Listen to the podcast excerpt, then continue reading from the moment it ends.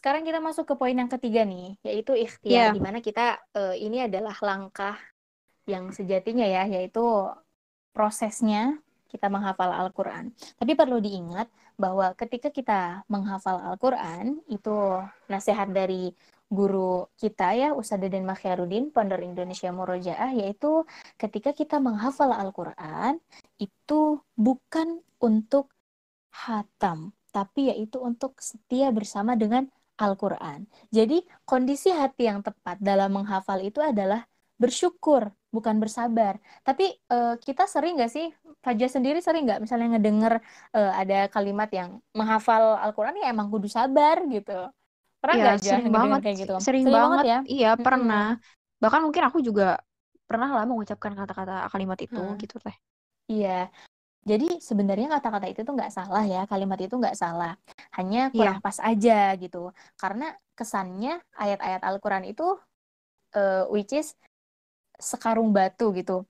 Yang ada di punggung kita, yang pengen cepet-cepet kita pindahin gitu. Supaya cepet-cepet Beban gitu terbebas ya. dari Iya, iya. beban, ya- yaitu istilahnya hatam gitu. Tapi kan Hmm. bukankah di awal surat Toha Allah berfirman bahwa eh, Bismillahirrahmanirrahim, ma anzalna 'alaikal Qur'ana litashqa gitu. Litashqa. Jadi, mm-mm. jadi Mm-mm. Al-Quran itu diturunkan bukan sebagai beban gitu. Jadi untuk apa kita hatam jika eh, kita nggak pernah ngulang gitu ya itu. Jadi setialah bersama dengan Al-Quran. Jadi di dalam proses ikhtiar ini pun kita langsung singgung ke metode aja ya. Singgung ke, Iya, iya. ke metode. Kalau tadi nanya metode anti apa sih gitu ya? Sebenarnya anti itu nggak terlalu anti anti tahu misalnya ada metode ini metode ini, cuman anti nggak terlalu ngikut karena kadang ada metode yang cocok untuk si ini tapi nggak cocok untuk kita gitu. Jadi ketika kita memilih metode itu pastikan kita tahu kita itu kemampuannya di mana. Setelah itu kita Yap. pilihlah metode yang pas untuk kita. Kalau anti, menurut anti nih ya, metode terbaik itu adalah mengulang. Mengulang. Karena Iya iya, karena hampir ya setiap juga. metode juga ya ya pasti metodenya ya mengulang gitu. Kalau anti gitu. Betul, betul. Jadi mm-mm, mengulang. Misalnya gini, eh, kita ngafal yang abasa nih. Abasa Ya. wa tawalla. Nah, anti biasanya ulang 10 kali ataupun 20 kali. Kemudian setelah yang abasa wa tawalla itu, ayat yang pertama itu hafal, itu baru nambah ke ayat yang kedua. Sama ajaahul a'ma. Itu juga diulang 10 atau 20 kali. Kalau misalnya ayat yang kedua udah hafal, ulang lagi dari awal. Abasa wa tawalla ajaahul a'ma. Terus aja gitu dari awal sampai eh, sampai akhir gitu ya, sampai dapat satu halaman itu diulang-ulang. Tapi mungkin emang apa namanya agak lama ya. Cuman insya Allah itu nerapnya mantep gitu karena kita sering ulang-ulang-ulang-ulang seperti itu dan mata kita kan juga ngerekam kayak gitu sih juga Iya, kalau iya, Antua iya. metodenya Mm. Terus lanjut Iya, nih gitu. setelah Iya, iya. itu jadi belum selesai nih Lanjut Jua aja. belum Iya, selesai banyak ya. Iya, teman-teman Mm-mm. kita harus selalu mendengarkan ya. Ayo lanjut aja teh. tapi jangan ngantuk ya jadi gini Nggak kok. kemudian yang selanjutnya itu adalah ketika kita sudah berikhtiar dan dalam proses itu adalah ada satu hal penting yaitu sebagai apa ya yang harus digarisbawahi yaitu poin ke keempat ya ini poin keempat itu adalah menghindari maksiat. Insya Allah ya kadang Masya ini Allah, adalah suatu hal yang betul sulit itu. ya. Nanti sendiri pun masih Iya. belum bisa untuk sepenuhnya. Tapi kita apa ya harus terus berusaha karena Allah itu adalah Zat yang Maha Pengampun. Maka dari itu kita harus selalu berusaha untuk menghindari dari maksiat itu. Karena gini juga, bagi kita seorang penuntut ilmu, itu ada nasihat dari Imam Syafi'i. Baju masih inget gak nih? Mungkin pas di SMA pernah nih. Jadi yang ini tuh. Iya, gimana? Syakautu ila wabki. Ya itu. Ya, teman-teman boleh nyanyi ya. Boleh ikut ya. Fa'arsyadani ila ila tarkil ma'asi Fa'akhbarani Fa'akhbarani. bi'an Bi'annal ilma nurun Wa Aduh, ini nggak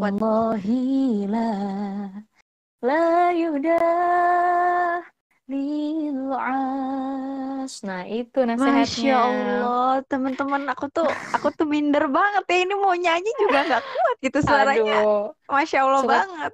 suka tawadu Fajwa mah Eh, ini Iya. yang tahu di siapa ya? Wah, Jadi itu beneran sih. Mm, ya Bener-bener. itu nasihat ya. Masih ingat kan nih teman-teman artinya. Jadi waktu itu eh, Imam Syafi'i itu kan Imam Syafi'i. ya kepada ya kepada gurunya Imam Waqi tentang buruknya hafalannya. Jadi waktu itu padahal kesalahan Imam Syafi'i itu adalah suatu hal yang tidak disengaja gitu ya. Mohon maaf melihat, mohon maaf litis perempuan ya. Itu ada Iya. berbagai cerita sih yang didapatkan. Eh, jadi itu hanya ketidaksengajaan. Itu hanya sedikit yang beliau lihat. Itu beliau sudah mengadukan tentang buruknya hafalannya kepada gurunya. Kebayang nggak sih Juah kita yang maksiatnya nggak kehitung gitu ya.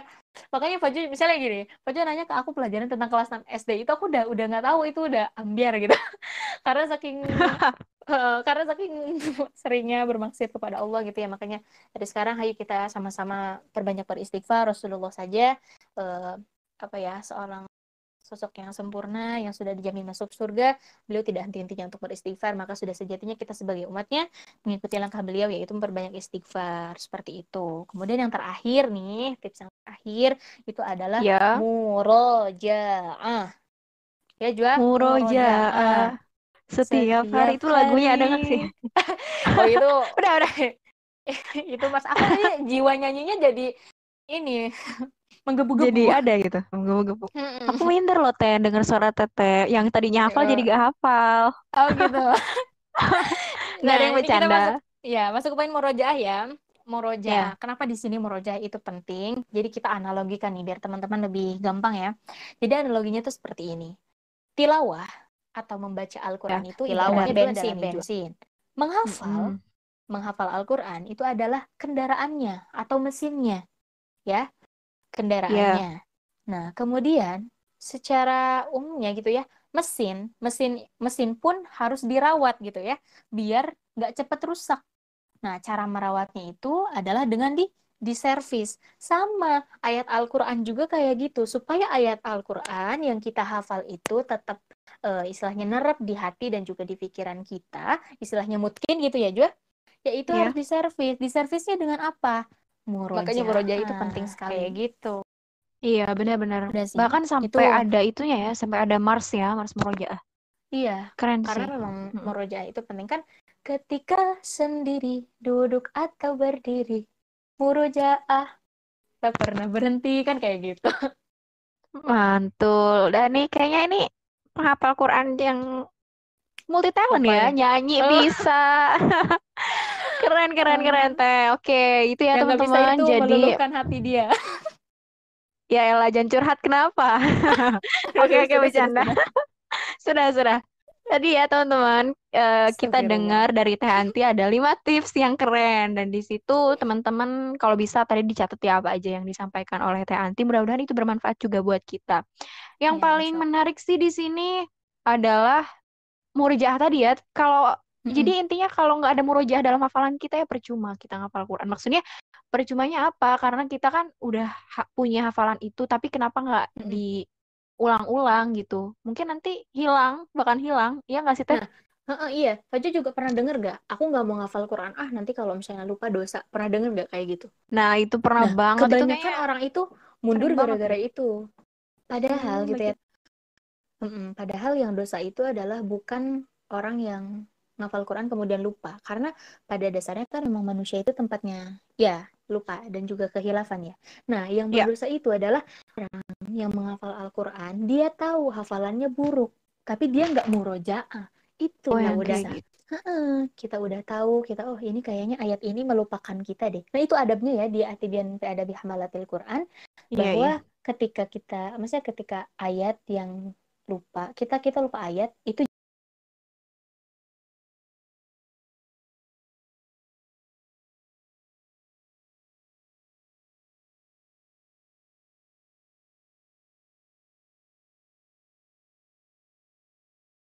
Jadi, apabila kita lupa terhadap satu ayat, itu sudah seharusnya kita langsung memurojaah kembali. Jadi, mem- membenarkan kembali hafalan-hafalan kita supaya bisa eh, tersusun dengan rapi gitu tuh. Dan kita bisa istilahnya mungkin kembali seperti itu. Jadi, yang dosa itu adalah yang lalai, yang lupa. Karena kan memang pada dasarnya lupa itu adalah sifatnya manusia ya. Al-insanu mahalul khata', Iya, benar-benar. lupa. Nah yang dosa itu bukan yang lupa, tapi yang dosa itu yang melalaikan. Ya kan Teh? Iya. Nah, keren ya tadi lima poin dari Teteh. Oke, selanjutnya eh, mungkin ini terakhir ya, kita pengen ngobrol-ngobrol masalah ini. Eh, bulan Ramadan kali ini kan beda ya Teh. Maksudnya Mm-mm. apa sih namanya? Eh, ada satu fenomena atau pandemi ya yang ada di kita Iya, gitu. iya. Eh, itu sebenarnya gimana sih Teh kita harus menyikapinya selama bulan Ramadan ini? Apakah dengan adanya pandemi ini kita malah harus terpuruk atau kayak gimana Teh menurut Teteh nih? Jadi gini, eh, kita saat ini Ramadan kali ini itu dalam situasi pandemi.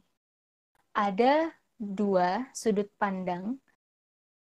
Jadi saat ini umat muslim itu ada yang memandang situasi dengan kacamata iman, yaitu mereka yang menyadari bahwa wah Ramadan saat ini itu dalam kondisi kayak gini nih, pasti banyak hikmahnya deh. Nah, yang Iya, kedua, benar-benar. ada orang yang memandang dari kacamata nafsu, yaitu mereka yang mengatakan, kenapa sih kok Ramadan kali ini berbeda ya? Ah, nggak kerasa nih apa suasana Ramadannya. Nah, ada yang kayak gitu. Jadi iya, iya, padahal iya. eh, saat ini itu bukan waktunya lagi untuk kita terus-terusan mengeluh. Bukan saatnya lagi kita untuk terus-terusan bertanya-tanya, kenapa sih, kenapa sih? Tapi ini sudah eh, kita harus langsung memuhasabah diri kita. Maka bisa jadi, bisa jadi kenapa Ramadan kali ini seperti ini tuh mungkin kita terlalu banyak kelalai sama Allah. Jadi Allah pengen kita kembali sama Allah, perbanyak beristighfar dan berperbanyak ibadah-ibadah. Nah, sekarang kan Allah istilahnya masih waktu luang nih ke kita. Jadi Betul, gini betul. Jua, ke dalam gimana? Ramadan kali ini itu kan eh, setan terkurung nih. Ya? Iya, bener Setan banget. setan terkurung. Manusia juga istilahnya terkurung. Iya, Ya, ini aku juga terkurung, terkurung. Nah, tapi ada nih, ada satu hal yang tidak terkurung. Apa coba? Apa, Teh? Mm-mm. Yaitu adalah kebebasan kita untuk berzikir, kebebasan kita untuk bersujud, bermunajat kepada Allah, dan kebebasan kita untuk bertadarus. Heeh, seperti itu. Jadi, yang biasanya nih, misalnya dua ha, dua rakaat aja tuh susah banget gitu ya, karena mungkin jam kantor gitu. Nah, sekarang kata Allah, ini saya udah ngasih waktu luang nih buat kamu, jadi kamu udah gak ada alasan lagi nih buat gak sholat duha gitu. Nah, terus Betul. juga eh, mungkin yang biasanya kita harus macet-macetan, jadi isaknya suka telat. Nah, sekarang mah 5 menit sebelum waktu Isa juga kita udah bisa wudhu, udah bisa pakai mukena, udah bisa menunggu dan nggak sabar waktu Isa kapan sih gitu. Juga kalau misalnya gini, salah satu hikmah terbesarnya itu adalah yang biasanya kita nahan diri banget ya, pengen ketemu teman-teman di kantor ataupun pengen ketemu teman-teman di kampus, bercanda-bercandanya kelewatan dan jadi mengucapkan hal-hal yang sia-sia. Nah, sekarang bisa mingkem gitu. Mingkem aja udah di rumah. Jadi bercandanya sama keluarga yang insya Allah dengan cara yang lebih santun gitu. Betul, betul. Wah, Masya Allah, keren banget ya. Pokoknya Dan ini emang, deh, Juang. Iya, ya gimana? ya. Jadi gini, ada satu hal, misalnya gini, Fajar mungkin sebelum Ramadan kita udah ngelihat postingan-postingan orang yang, ya Allah, aku rindu Ramadan, aku rindu Ramadan Nah, gitu. iya. Ya nggak? Sering banget. Nah, Ya, itu mm-mm. pokoknya mayoritas lah di sosial media pasti bilang kayak gitu, Teh.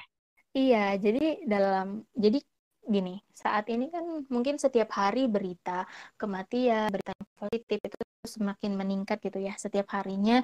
Tapi sesungguhnya ada berita gembira yang lebih apa ya, lebih membuat kita harus bersyukur, yakni eh, Ramadan datang lagi dan kita masih diberikan kesempatan untuk masuk ke bulan Ramadan. Nah, bukti syukur kita apa nih atas nikmat bisa berjumpa dengan Ramadan adalah mempersembahkan amalan-amalan dan juga ketaatan terbaik kita kepada Allah Subhanahu wa taala. Seperti itu. Betul.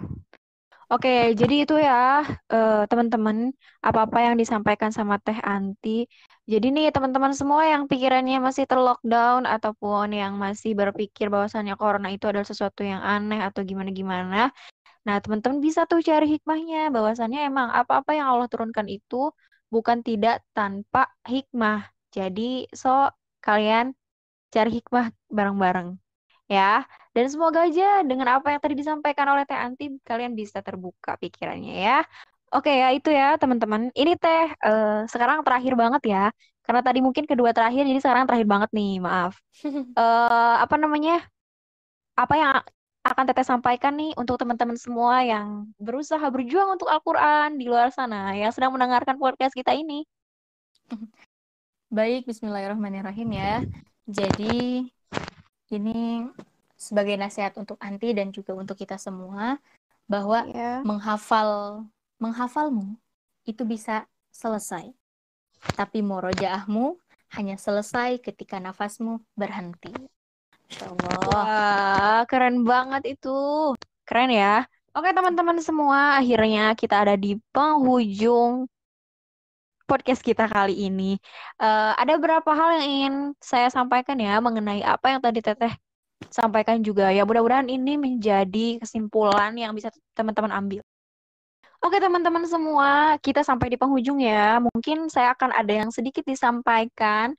Eh, jadi mudah-mudahan ini bisa menyimpulkan dari apa-apa yang tadi Teh Anti sampaikan. Teman-teman, Al-Quran adalah mahakarya kalam Allah yang sempurna. Mendekat kepadanya bukanlah sebuah kerugian, malah memberikan sebuah keuntungan dan kemaslahatan. Teman-teman semua, kita tinggal pilih ingin mati dalam kebaikan atau mati dalam kemaksiatan. Bermimpilah berakhir dalam keadaan husnul khotimah, karena hanya dengan itu kita akan kembali kepadanya dengan keadaan fitrah. Oke semuanya, Teh Anti, terima kasih banyak. Ya, Ya. sama-sama.